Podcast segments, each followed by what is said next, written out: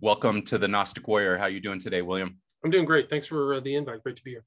My pleasure. And been following your your great work for quite some time. We have a lot of the same interest. And you know, before we get into that in the podcast, I always like to introduce the guest and have the guest actually tell a little bit about their history. So if you could let us know what got you interested in this work, maybe your early path, and then to where you are today that'd be great if you can give us a synopsis. I think looking back like my psychology it's about not knowing. So i kind of went the traditional educational route got a ba went through law school was in dc saw a lot of things that weren't covered in the media a lot of topics that people weren't covering.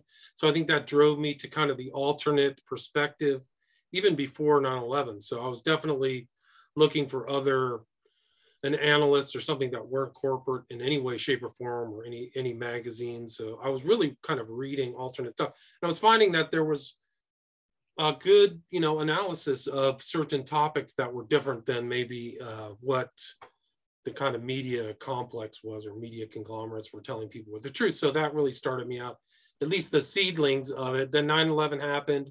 I was always kind of doing research on my own. I often would be spend time reading on different subjects, and that really just kind of led to my first book. I was a 9/11 researcher, I'm independently. I wasn't uh, part of any group or anything like that. I mean, I'd seen kind of intel infiltrations for decades, so I didn't get involved in any of that stuff. So, so would would you say just to, sorry to interrupt you that 9/11 kind of woke you up to to possibly there was a conspiracy happening bigger, and that was something a subject well, were... I would say, I mean, I worked briefly on the on the uh, death of Vince Foster in DC as a kind of an intern. So I had seen different stories where they said it's a suicide, and I knew that was complete baloney. So that was really kind of really the beginning where you can see entire groups, political parties having a, a set line, almost like uh, you know, this is the communist view and don't variate from this or Nazi view. So that was really kind of an eye opener too. Is like you can see that these political parties have an enforcement arm of what the story they're telling the public, whether it's talking points that are distributed between the groups or something like that. So that was really an eye opener. And you can see how those ideas are disseminated not through the party system, but also through the corporate media and uh, their media lackeys and media suck ups and lickspittles, really contemptible people who are in the corporate media, in my opinion. So I'd say that was really my wake up. I actually thought 9-11 the cover story was real when it first happened which i'm not proud to say but like 2003 2004 i was like there's something really wrong here. And once i realized that the government story was fake that's kind of what drew me in even farther to try to figure out what was going on. And so that was really kind of another start. And so that led to my first book prophet of evil which is prophet of evil Aleister Crowley 9-11 and the new world order which was really self-published. I was a no i mean I wasn't really a public figure. So I really just printed that book out on a printer and, and bound it myself, the original edition. I think it's on its third edition now.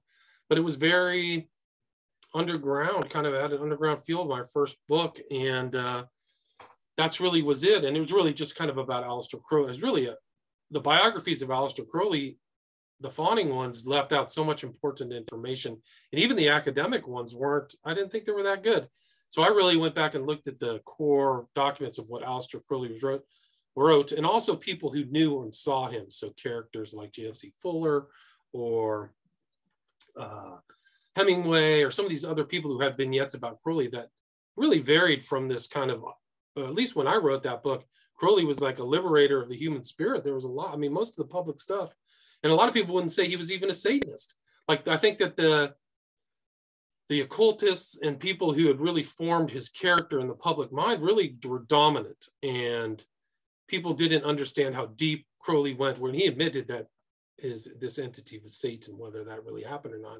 I guess you have to leave that up to viewer. Anyway, that was really what my book, my book was ripped off by uh, this guy, S.K. Bain, in my opinion, and uh, took out all the Crowley stuff that's vital to understanding Aleister Crowley. So people who read that book, read that book, uh, yeah, it's too bad. Anyway, so that was kind of a wake up call. It was also kind of get to have the uh, what it felt like to be ripped off or something like that. So uh, that wasn't a that wasn't a good experience by a so-called reputable publisher too. So really shameful uh, grotesque kind of. Do you feel uh, they were in the inner circle and that was ordered to be done, or they were just some guys? Well, it's that's a great question. If you had, I mean, you probably know this, might know this, but if you have an intro written by Peter Levenda, who's probably written the Necronomicon, who is I've seen in rituals OTO rituals with other characters like Wasserman, who just passed away, who are known OTO figures, and his writes in a lot about the occult. And the Necronomicon's been like treated as if it was real, right? It was written out of a fictional part of Lovecraft, right?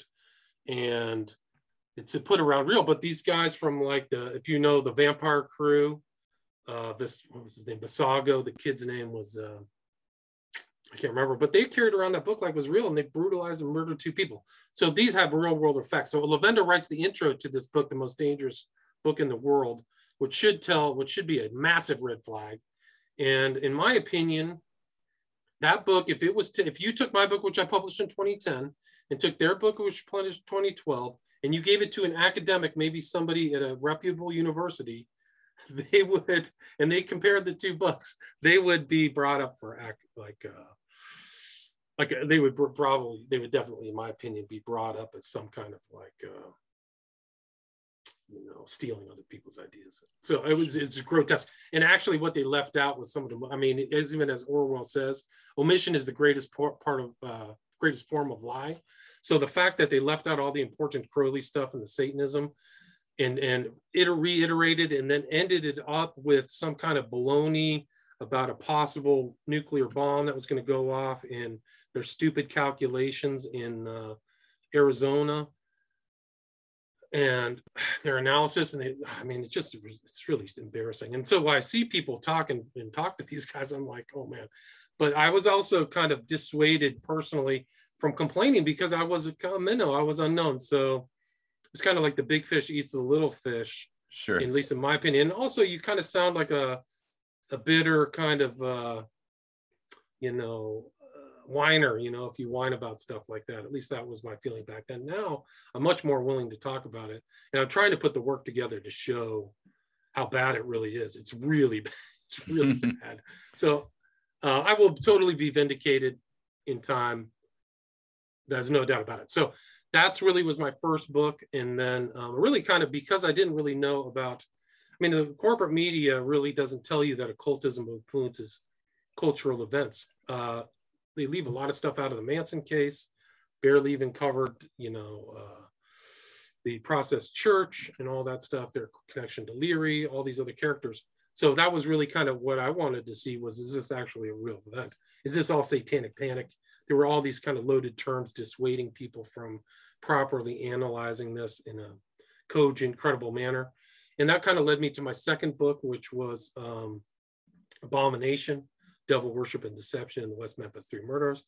Like I thought all the public stuff that they had was a complete travesty and still is a travesty really.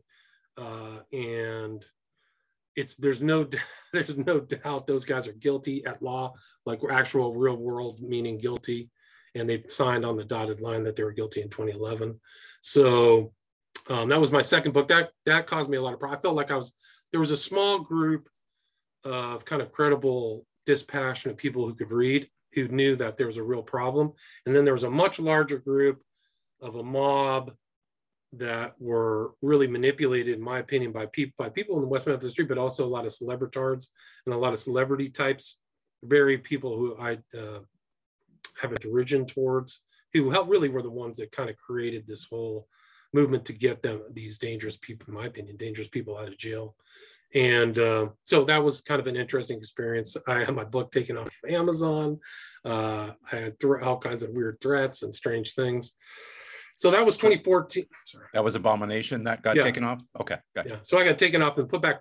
They actually accused me of um, accused me of copyright by by commentary on certain pictures that were on there, certain artwork, which I had no idea. I wasn't reselling it for my own financial benefit. It was for color and commentary, which is allowable uh, for fair use.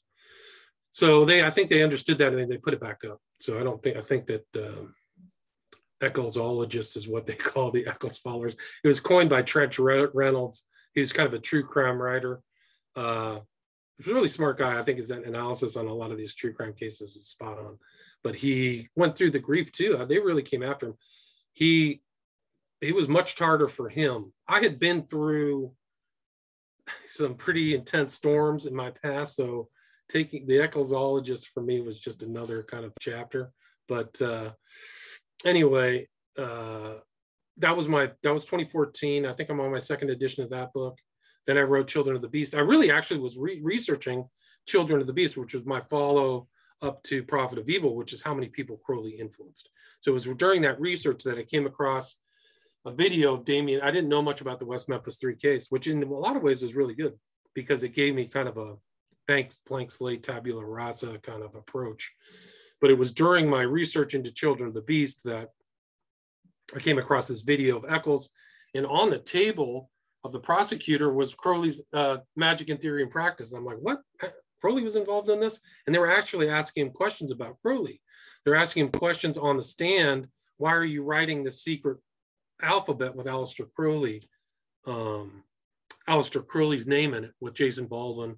So um, anyway, so that's what led me to actually write. I actually stopped writing Children of the Beast, wrote Abomination. Then I went back and wrote Children of the Beast. That was 2016. Then I did another one, kind of Aleister Crowley, a visual study, which is only a digital copy.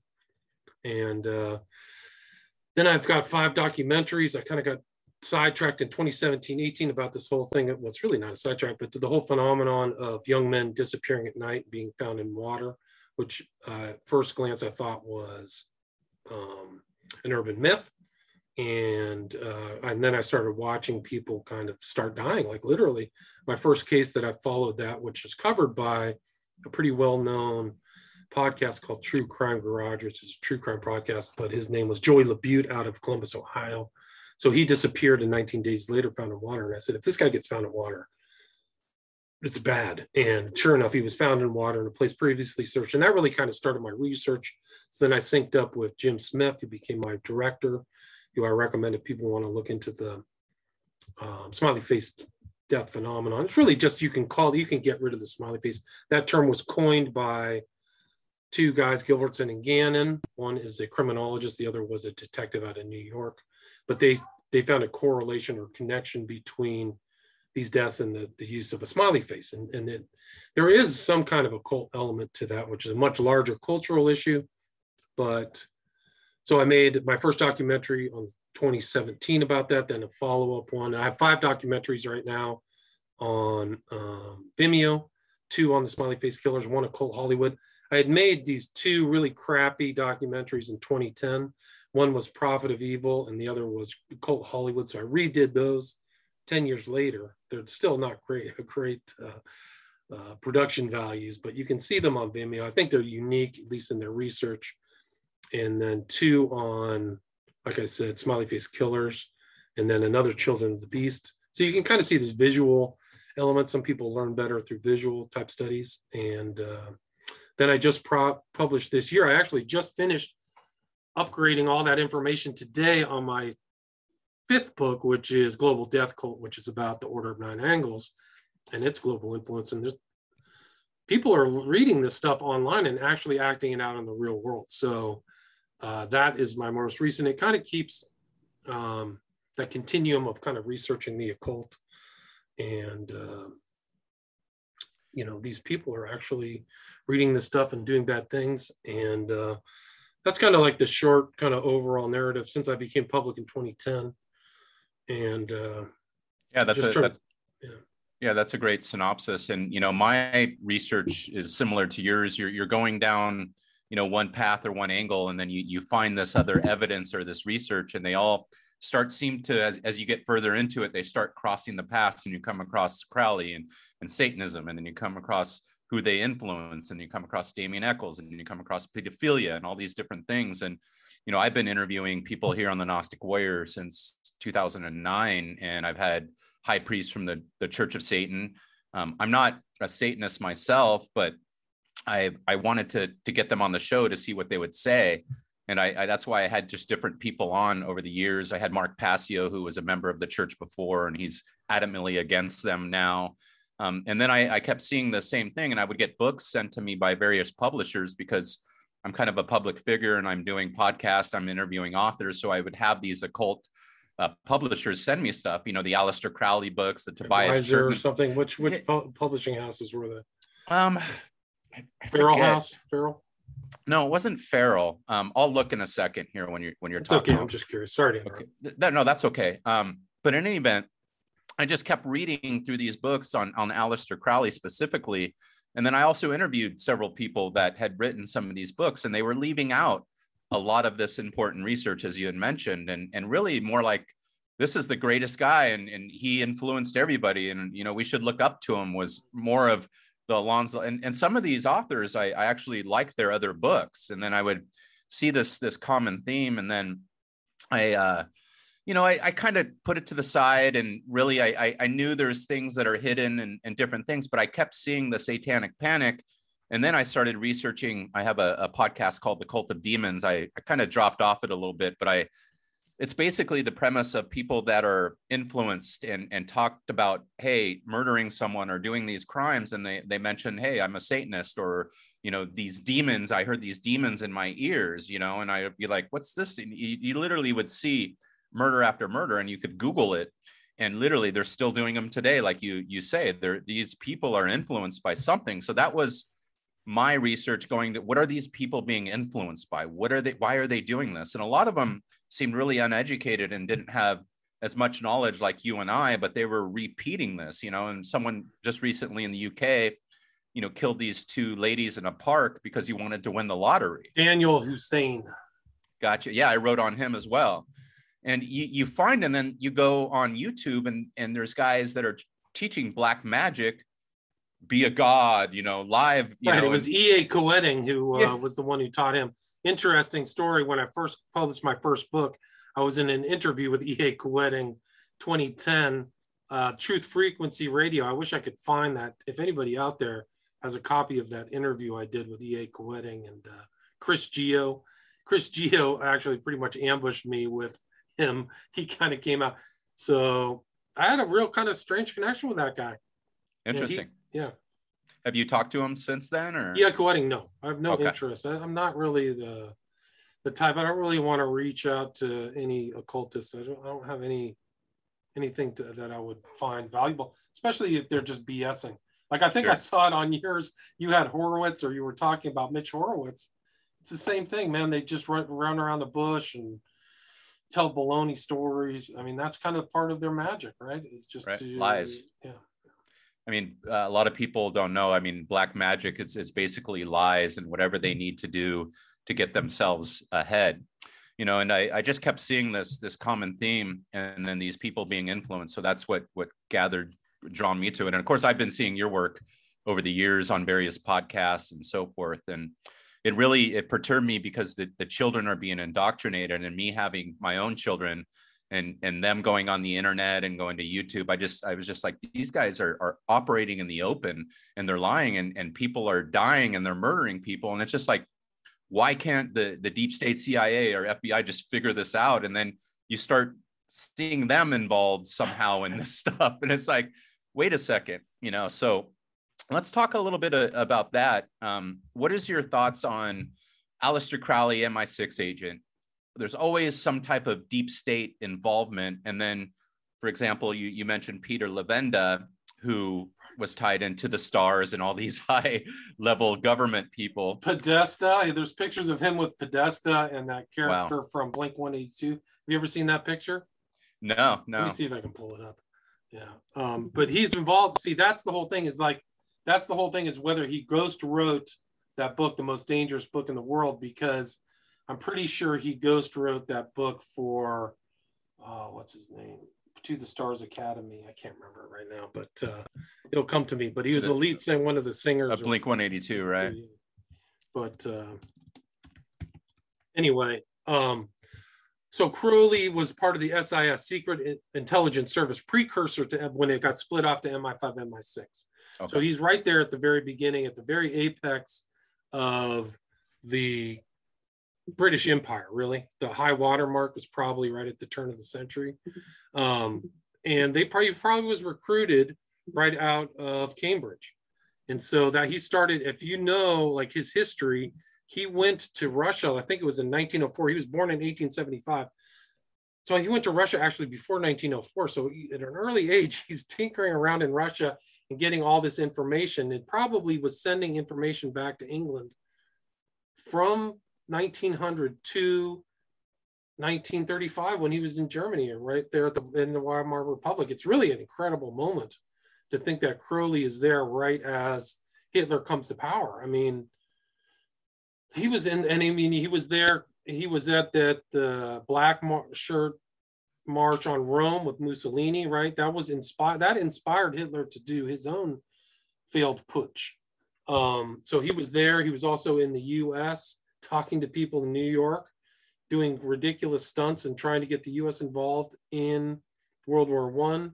There's a really good book about that called Secret Secret Agent 666, which uh, confirmed that he was a member. That's really one of the main, if not only, confirmations of Crowley as an agent, right? So that's right. That's a very important book in understanding Crowley, uh, in my opinion. And what, yeah, so that's like the that's the intel, and then an even larger thing is how many of these people in intelligence are occultists, which there is definitely a kind of double helix of uh, experience of uh, you know if you look at skull and bones and stuff like that. Sure, and I mean we look at the founding of the United States of America. I mean it was essentially Freemasons. You had Rosicrucians involved with it. You had the Jesuits, right, who interline with there, and you'll see later on, I think in, in more modern history, some uh, priests in the in the Catholic Church that are members of the OTO. I had right, Leo Zagami um, on the podcast. You know, he's a he was a P two Freemason. I don't know if he's still involved. Sometimes he says he is, he isn't.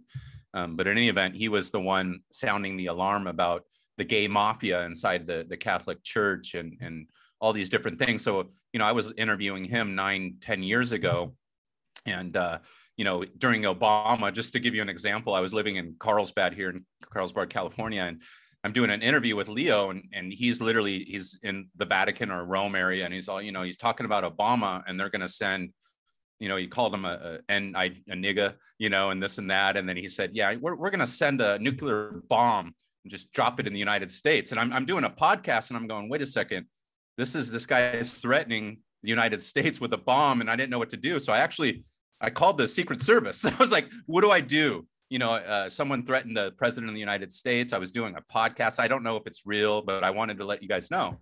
And they came to my house in Carlsbad and they they got my interview on uh, CD.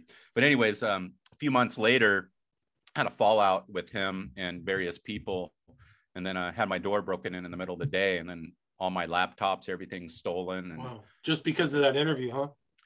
I I believe there was other things that that happened after that. I I um, became friends with with Leo at the time, and then um, uh, something happened. My son got sick uh, from mold, and um, I was at a, a, low point in my life and income wise, and um, I reached out to to Leo and various people, just like, hey, can you know you you help out or what you know can you give me advice? And like he he ignored me. Um, but he was probably busy or whatever. And I just literally I, I messaged him you know, F you, you know, you, you, you're bullshit, like this and that. And, and then I wrote a post on my blog about the brotherhood and Freemasonry and it, it's fake and this and that. And then um, within two days, my, my door was broken into, all my stuff stolen. And then the Carlsbad PD comes to my house and they do an investigation. They do boom, boom. And then I get a call the next day, literally a detective from the Carlsbad PD. And he was like, uh, we're closing down the investigation. We're, we can't find anything. I was like, after less than a day? He was like, uh, yeah. Oh, they couldn't find anything on him. No, on on on anything on the anything, on the anything. the burglary. Oh, right, right. Yeah, yeah, and and some guy comes by on a chopper when the burglary happened. It was just a it's a weird story. It was almost like they were letting me know that they broke into the house. You know. Oh so, right. Oh well, yeah. Yeah, I wouldn't be surprised. Uh, yeah. So Secret Service is thing. really part of the Secret Service is black bag jobs. I'll just leave it at that. Can you give me permission to uh, share screen? I think you have to go back to where you gave me yeah, permission to record. Yeah. Yeah, where permission to record, and then I'll show you this picture. It's a good one. Yeah.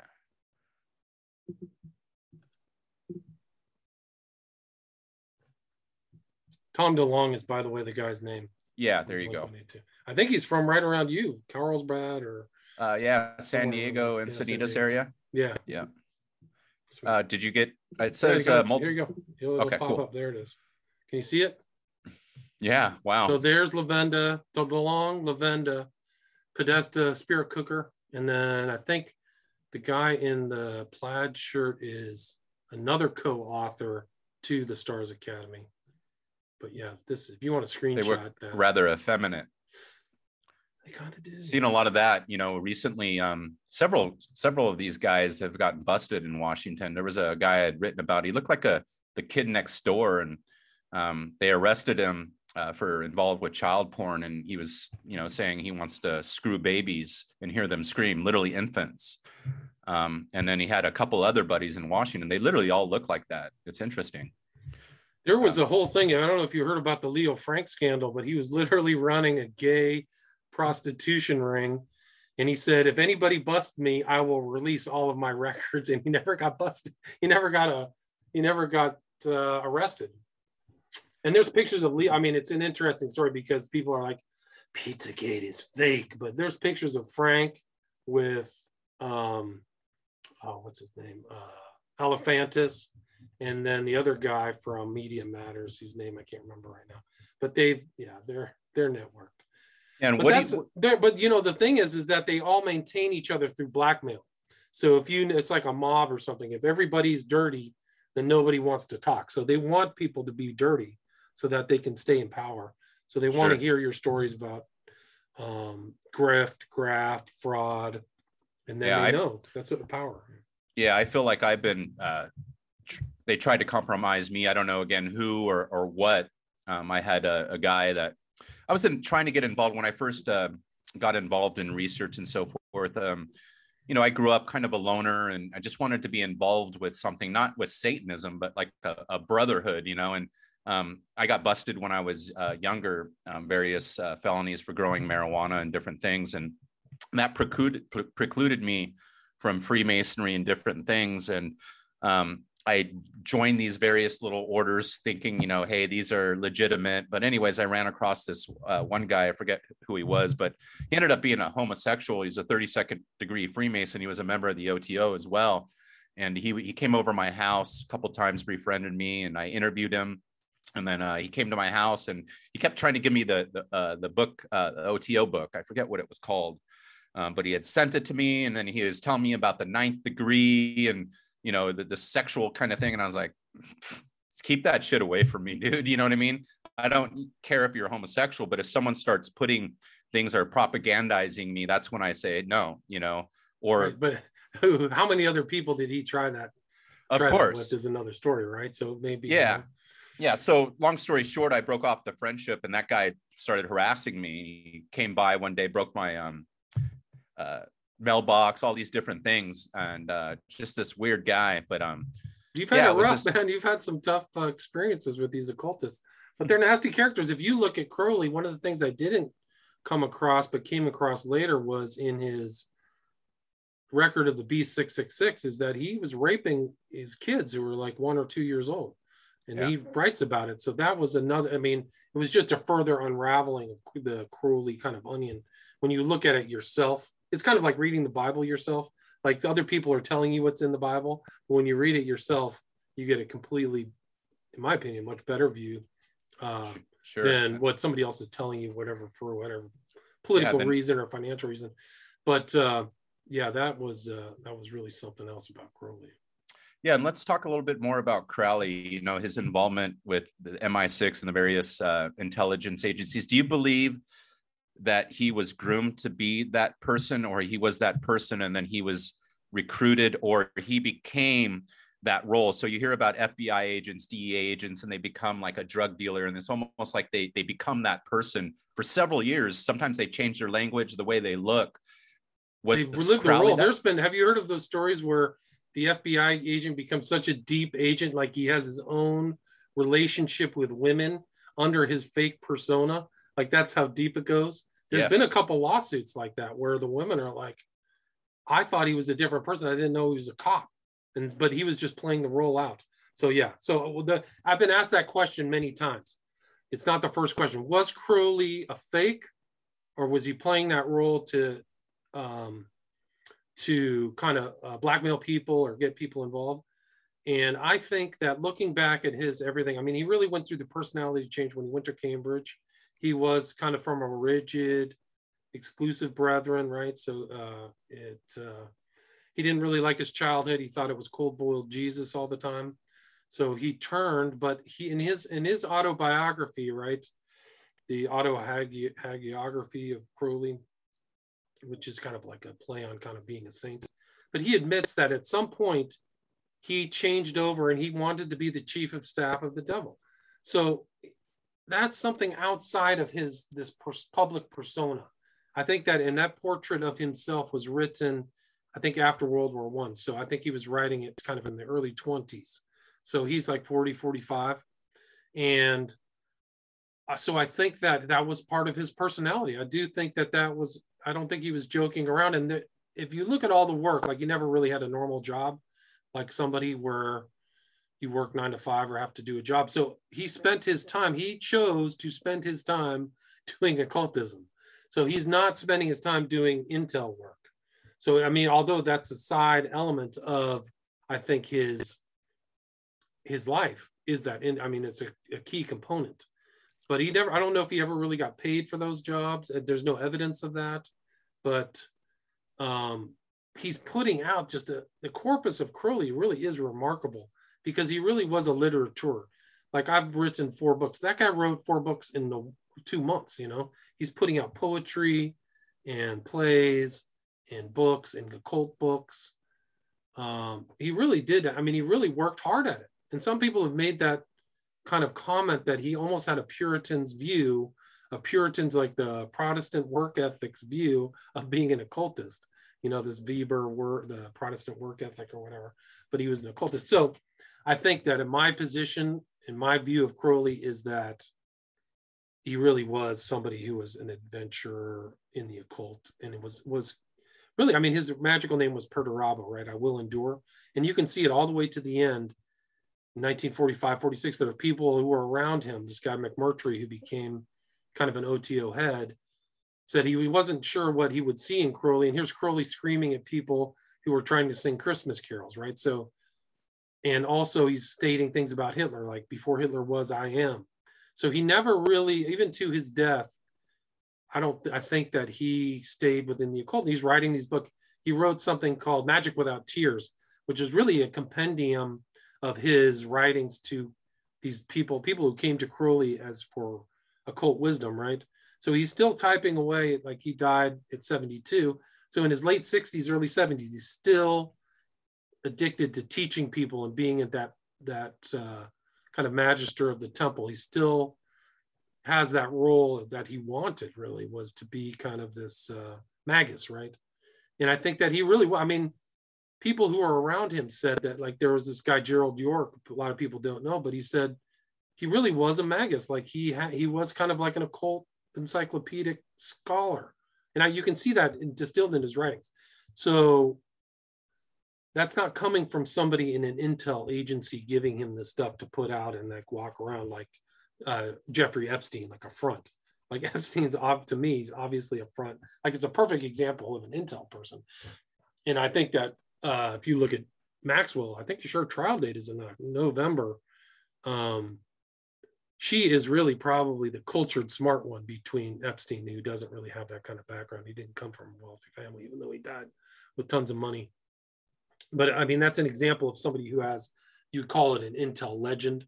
Like, oh, you're a rich guy and you've got this nice house you don't own. Somebody gave it to you for a dollar and you live in an island and you have uh, planes that you don't own so you can see that as a front where somebody's giving, nobody gave Crowley anything like that.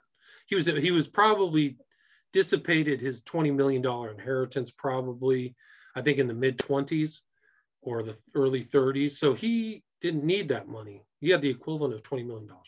So that's a long answer to your question. I don't think that uh, yeah, I don't think he was a front, although he really was a British royalist loyalist. He was always uh, loyal to the crown. And I mean, one of the aspects of him is like he's supposedly working for the Irish liberation, right, in World War One, which was an aspect of World War One, was the Irish trying to uh, get away from from uh, being part of the UK, and then but still being let back into London and his house is you know, in eventually ended up in Hastings, but still being allowed around in London.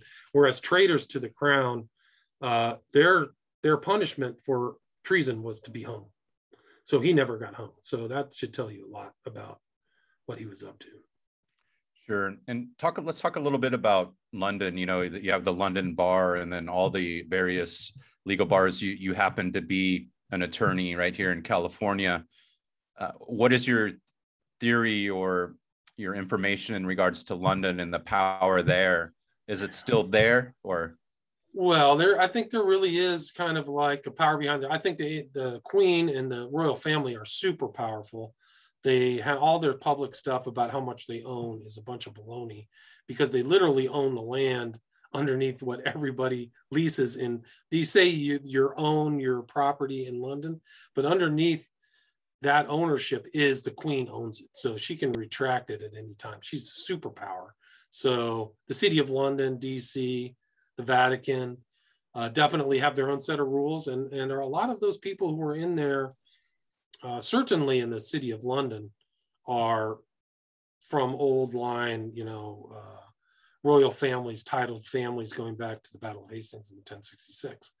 So, uh, so the kind of, I think they're they're they're so powerful. They they have, just like the Rockefellers are super powerful. Maybe the Rothschilds still, but they don't need to publish or, or brag about their power. That's typically the sign of real power because the people who are flaunting their money usually don't have any, but the people with real money don't want people to know. But the queen is super, is uh, really one of the most powerful people in the world. She's up there with like Solomon bin uh, Mohammed bin Salman or whatever the guy who is the king of Saudi Arabia, who has a trillion, literally a trillionaire, based upon value of oil that's underneath the sand there. And she, the Commonwealth is still under there. I mean, you can you can listen to uh, that whack job Prime Minister Trudeau in Canada when he became prime minister, he did had to do this kind of like uh, oath of fealty to the queen still to this day. And she can override anything in the House of Commons or House of Lords. But they're smarter than kind of like Nicholas II out of Russia, who was a buffoon and, and uh, led to his family's death. But she doesn't get, you know, there's no obvious involvement, whereas Nicholas II got rid of the Duma twice, which was really stupid. And uh, yeah, so um, there are secret orders in in i mean you talk about religious groups or the oto or the masons but the the, the levels of the secret orders in the royal family too are almost like an occult group. So yeah the uh, various uh, knighthoods and so forth right? Tons yeah. Order of the garter. Go re- go read about the order of the garter. They have i mean and they actually kind of like opus dei which is the catholics right? But that garter isn't like a woman's garter. You wear a piece of metal around your thigh and you ded you're almost like an SS officer. You dedicate your existence to the perpetuation of the queen. And when those be I yeah, I mean it's very serious. Like they, they don't I don't yeah. What do you believe about, you know, Harry coming over here to California? We have you know, and he's a, a, supposed to be the, I believe, the leader of Freemasonry, and then he's over here, and they're playing in the public like they're they're fighting. Do you believe they're coming over here for another reason? Well, I, th- I think really I did an interview about um, what Traitor King, who was supposed to be the heir to the throne, but he supposedly married this girl from America and left. It was uh, was it the fifth Henry the Fifth? I can't remember which what, what his title was, but uh, he was. I mean, it was kind of like they egged him out. They realized that he wasn't really mettle to be king. He didn't have that kind of temperament and he wasn't very intelligent. And he wasn't so, he was not intelligent enough to prevent him from being elbowed out of the throne, right? So he then he moved to France and then came to Bermuda. So I think that Harry is very similar to him, where he is seen as a potential meddler and it's much better for the royal family to have him in the United States and California, doing whatever he wants. Just like this other guy, I can't remember his name right now. It's pretty embarrassing. But he, they gave him tons of money, and he lived a very regal life of uh, a gentleman jet set and had all kinds of nice meals. But he was not involved in World War II in any way, shape, or form. He was actually kind of a traitor. I mean, I think that people make this allegation. He was sending information to the Germans. He just wasn't very bright, so he he was uh, easily malleable, and so I see Harry as that kind of same thing. Get him out, marry this, okay, go to California, bye. And they have, of course, their the last name Mountbatten, and if we look at that, you have the the various Badens of Germany. Um, so they're aligned to Germany as well, right? Well, I mean, right. The House of Windsor was formerly known before World War One was the House Saxe Coburg Gotha. So they and they've always kind of intermarried. And I think the current queen's husband, who just died, was literally like the son of an SS officer. So he was from Bavaria, I think. So I think that there was definitely, and actually, a lot of the royals of Europe were kind of interrelated in German. You can see some of the royals from the UK look exactly like the House of Romanov because they're from the same kind of bloodline. They look literally the same. They have the same beard, same facial structure. Um, a lot of people don't know that, but uh, so a lot of the a lot of those houses, and I think I can't remember his name either, but um, yeah. So as far as like they're, and I think they're all kind of into eugenics too, and breeding and all that stuff very important. Like I remember Diana uh, to become the uh, what is it the Mary Prince Charles. They literally had to do a gynecological check to make sure that her hymen was intact.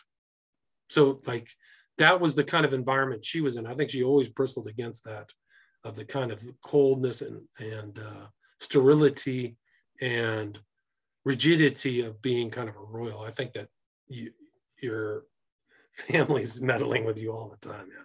You never can get away with it because there's a lot of responsibility. Actually, I mean, if you're a part of these orders and you have uncalculable wealth, uh, every little kind of thing you say and do is, is going to be analyzed and judged. I think and that's what I, I feel a lot of you know americans or people that go into the conspiracy realm or research they don't understand that there's still an aristocratic order uh, running things no in, in, the world. No and, and would you believe that you know when i when i research the aristocrats it doesn't seem like they're you know again it could be behind the scenes and i know you've done some research back 500 years of various people that were royals and they were um, pedophiles or so forth but i don't see that at the very top. It seems like it's almost something that's released into the into the public like to the plebs you know and um, as you had mentioned a, a, way to control people. Do you feel you know from crowley all these things going on in washington podesta whatever it may be that these you know a lot of these people i look at them they're like they started out just like you and i like they weren't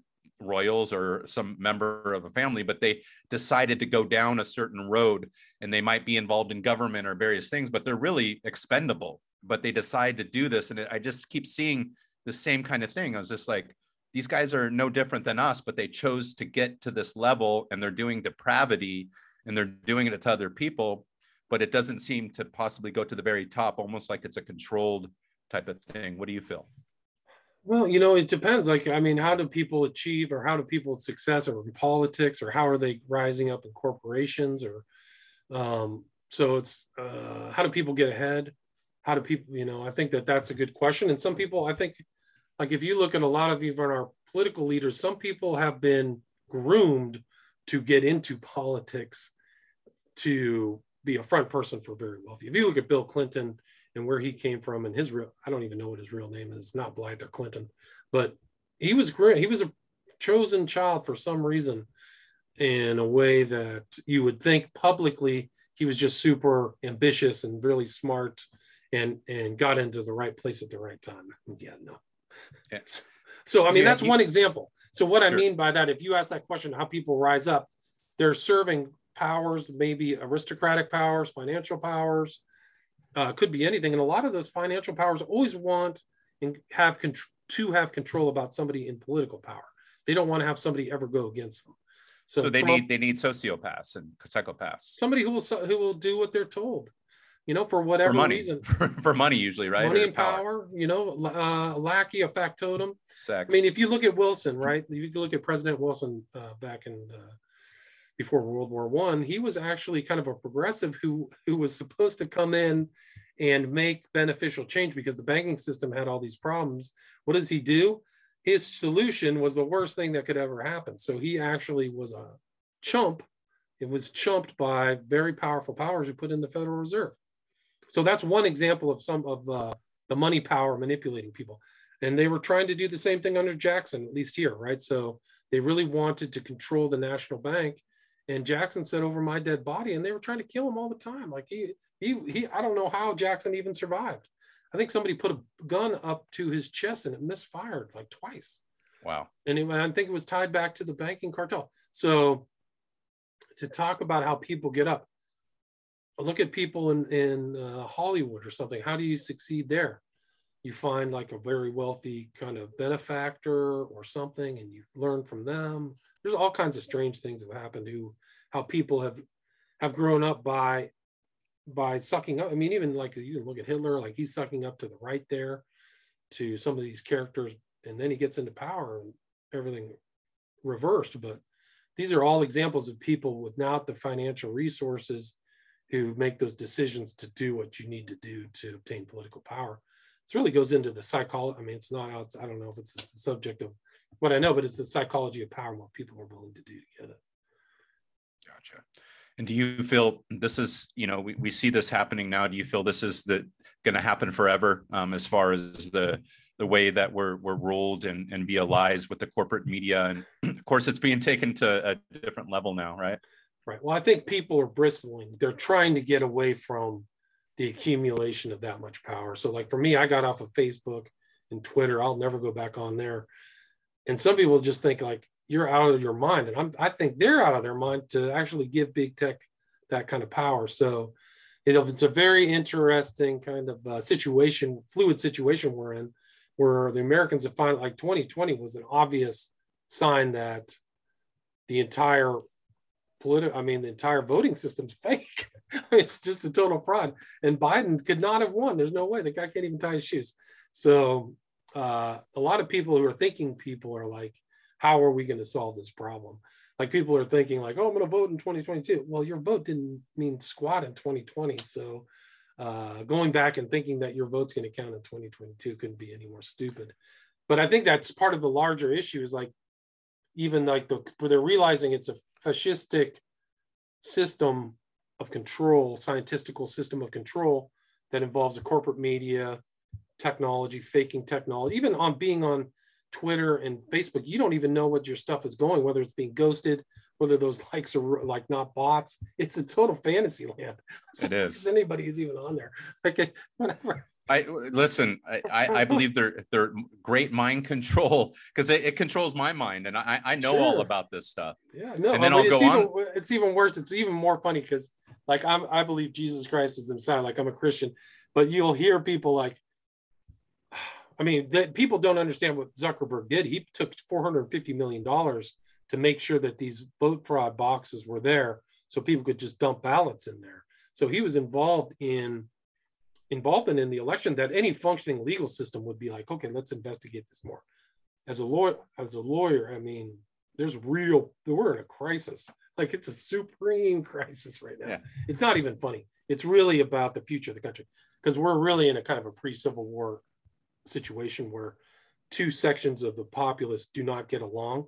And that's what happened and broke out in the Civil War is they just over time, if you read the lead up to the Civil War, all the usurpations, abuses, the fights over states' rights in like uh, Kansas, Nebraska, who's going to be a slave state, who's going to be a, a, free state.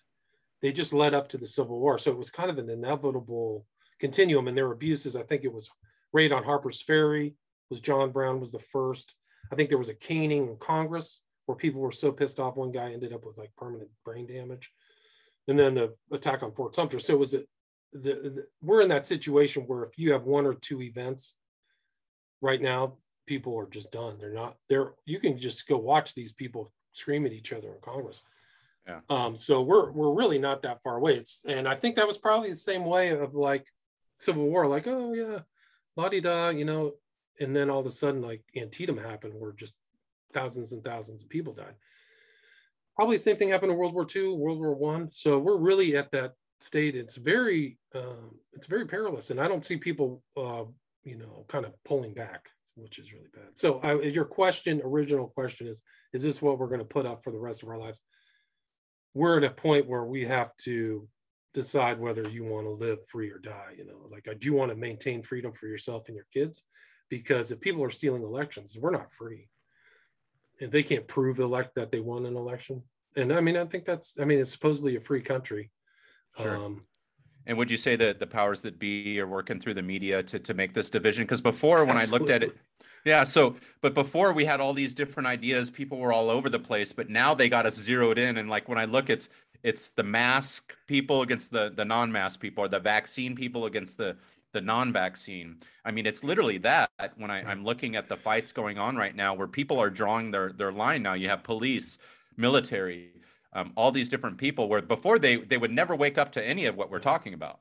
Yeah, no, it's an excellent point because what you're doing, each one of those persons who had to walk out of their job or do that is now an activist, and that's a real problem for just the ruling class or the societal you know cohesion right now because those people have, have risked everything they've risked their well-being their livelihood so people who run this country should be very concerned when people you know have to make those options and that's really dangerous too is this kind of binary system like if you're on this side then you believe this and i'm on this side and i believe that so mm-hmm. um and i think that the the covid-19 was horrifically mismanaged I think that the solution was a very, I mean, cheap drugs and therapeutics.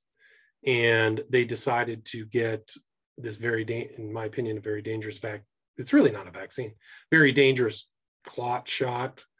Um, that's expensive, so they could make a lot of money. They couldn't have cheap options. So there really should be a, another Nuremberg for what happened. And really, it involves Trump too. It involves Trump and Biden.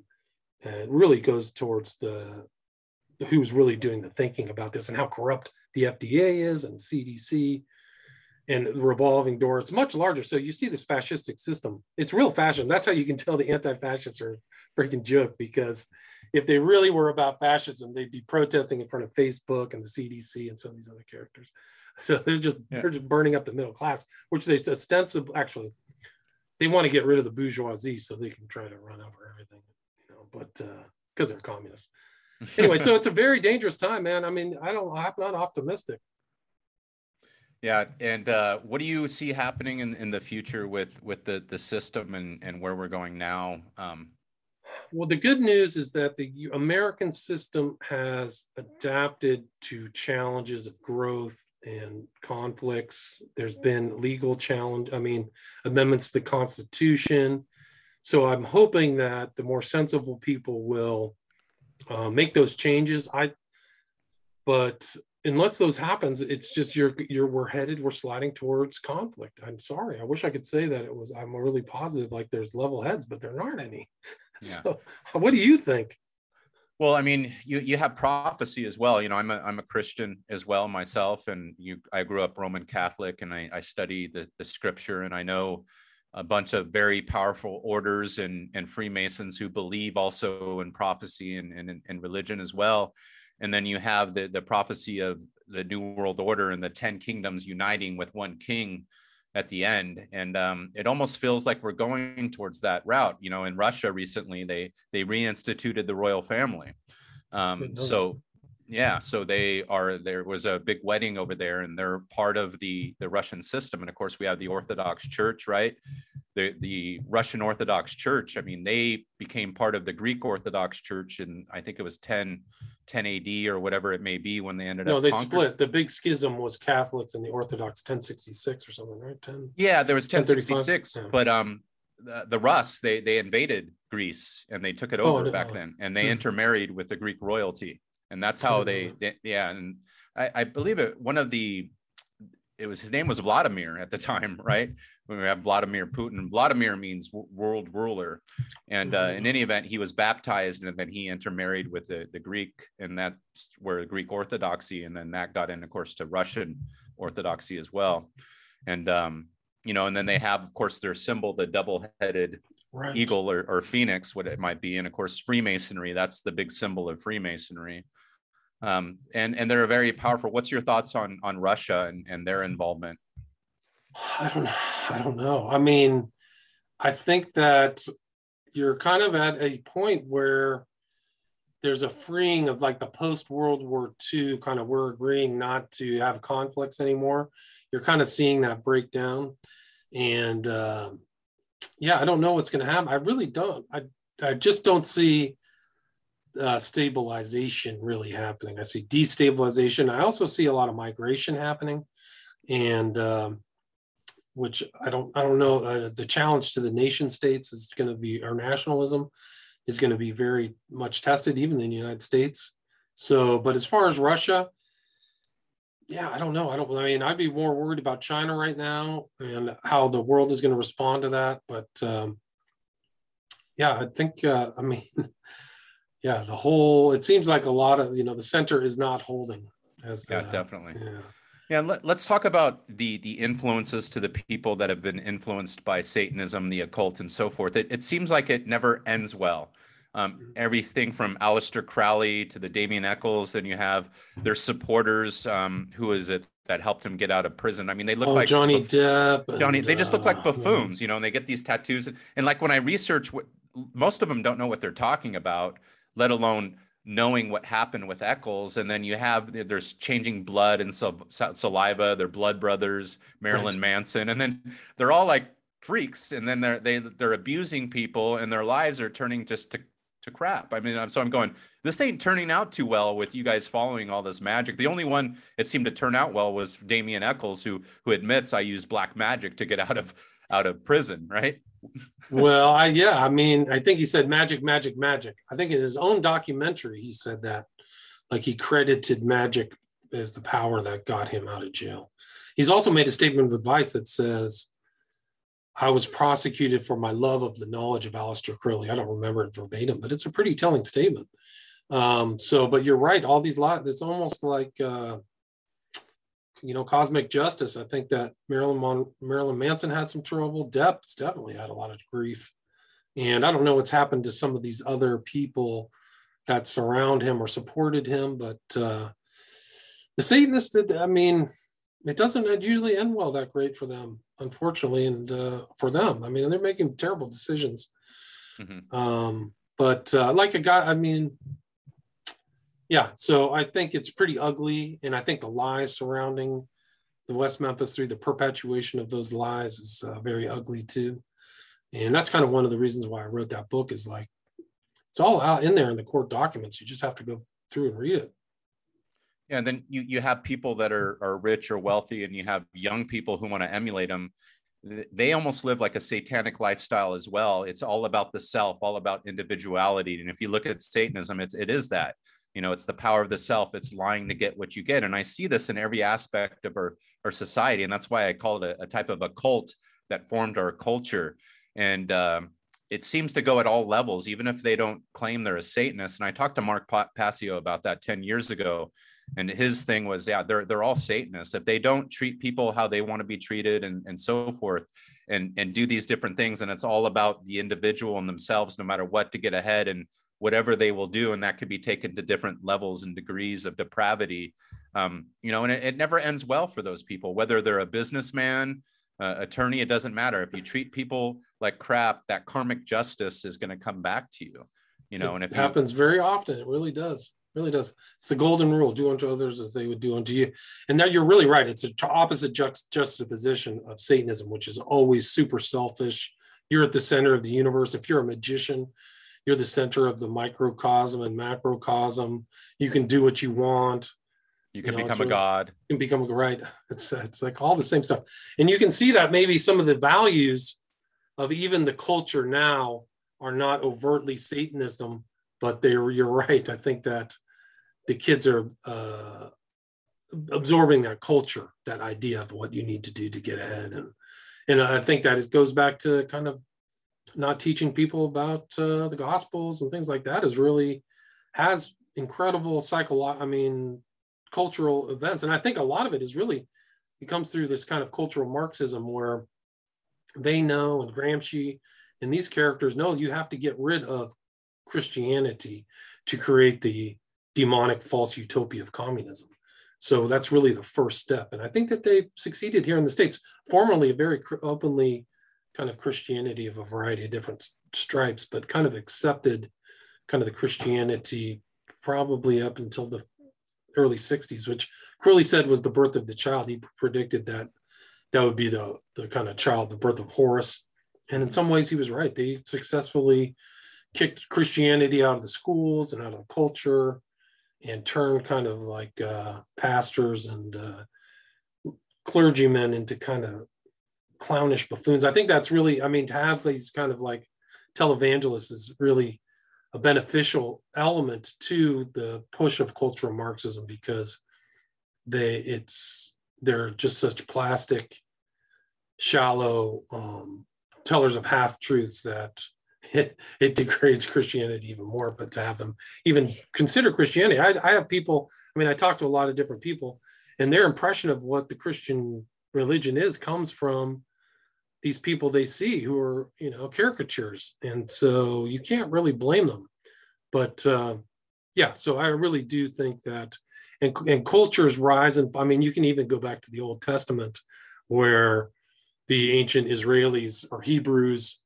lose their way from god they repent and come back god says repent and then they repent and then they're saved from a lot of their calamities and then they fall away it's almost always like a process back then so I think we're seeing that process right now. I think a lot of people are getting to the edge and going, "Hey guys, we take a couple steps off, we're in deep trouble." So you kind of see a kind of revitalizing. Like people are like, "No, this is where things go bad. This is why we should be Christians." So you see people kind of taking a stand, at least uh, at least a few of them. So yeah, and this uh, nation was actually, I mean, when when I talk about Freemasons and so forth, all those those men that were involved, the founding fathers, were actually Christian, a member of one religion or another, and they believed in religion and honoring it and tradition and philosophy. And I believe we've we've gone away from that. And you're right in, in regards to history in the Bible, is there's different gods seem to rule over cultures, and sometimes we war over those gods. And I don't think people are are awake to that. And I believe we are being ruled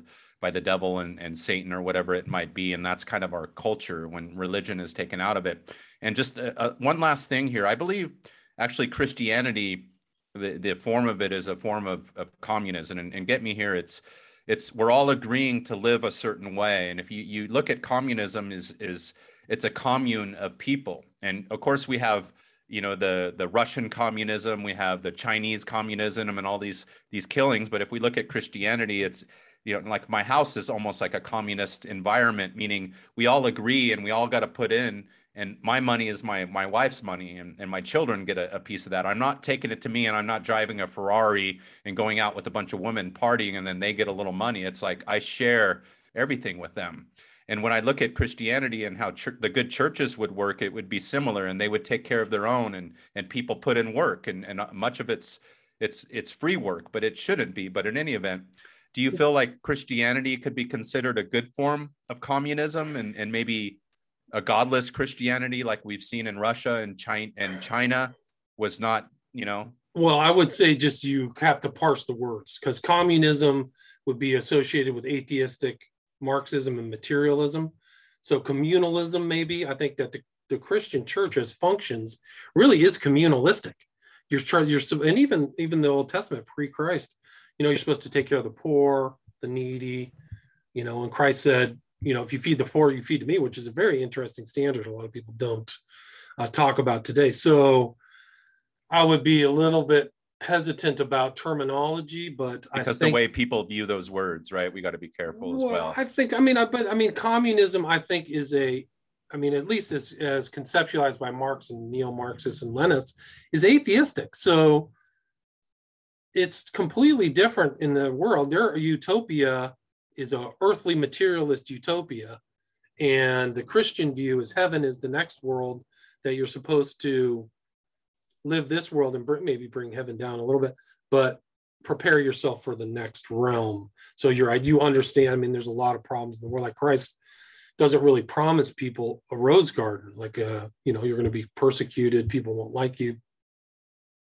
But I do think that a properly functioning Christian church has those elements of communalism where people donate, they tithe, and that money gets redistributed either to the internal community if somebody gets sick or somebody needs money or somebody has a hard thing. So I do think a properly functioning church has a lot of communal standards. And I think even I think Marx quoted the early Christian church, where there's that segment where Peter's everybody takes their money and, and puts it into a pile as an example of communism, not communalism.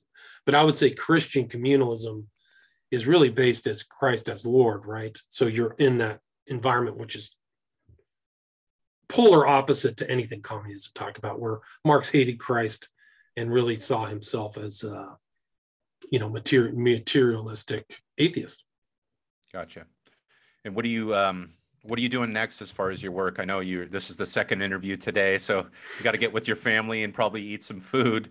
What's what's next for William Ramsey? Well, just kind of I just redid my book Global Death Cult. I added about 15 pages of material, so I and cleaned it up a little bit. I had to relearn Kindle Create, but uh, I've been working a lot on my podcast or broadcast. So I've been interviewing a lot of people, trying to promote kind of book knowledge, kind of a much more broad, deeper understanding of certain topics, uh, and without you know uh, a lot of commercials or things like that. So I've had a lot of interesting guests on a variety of different shows, things that actually overlap um, with what we're talking about. I had one, the Collins brothers today, talking about kind of how this kind of modern world of mythologizing is trying to create a new man, which the Nazis and the communists really tried to do as well, which is very dangerous.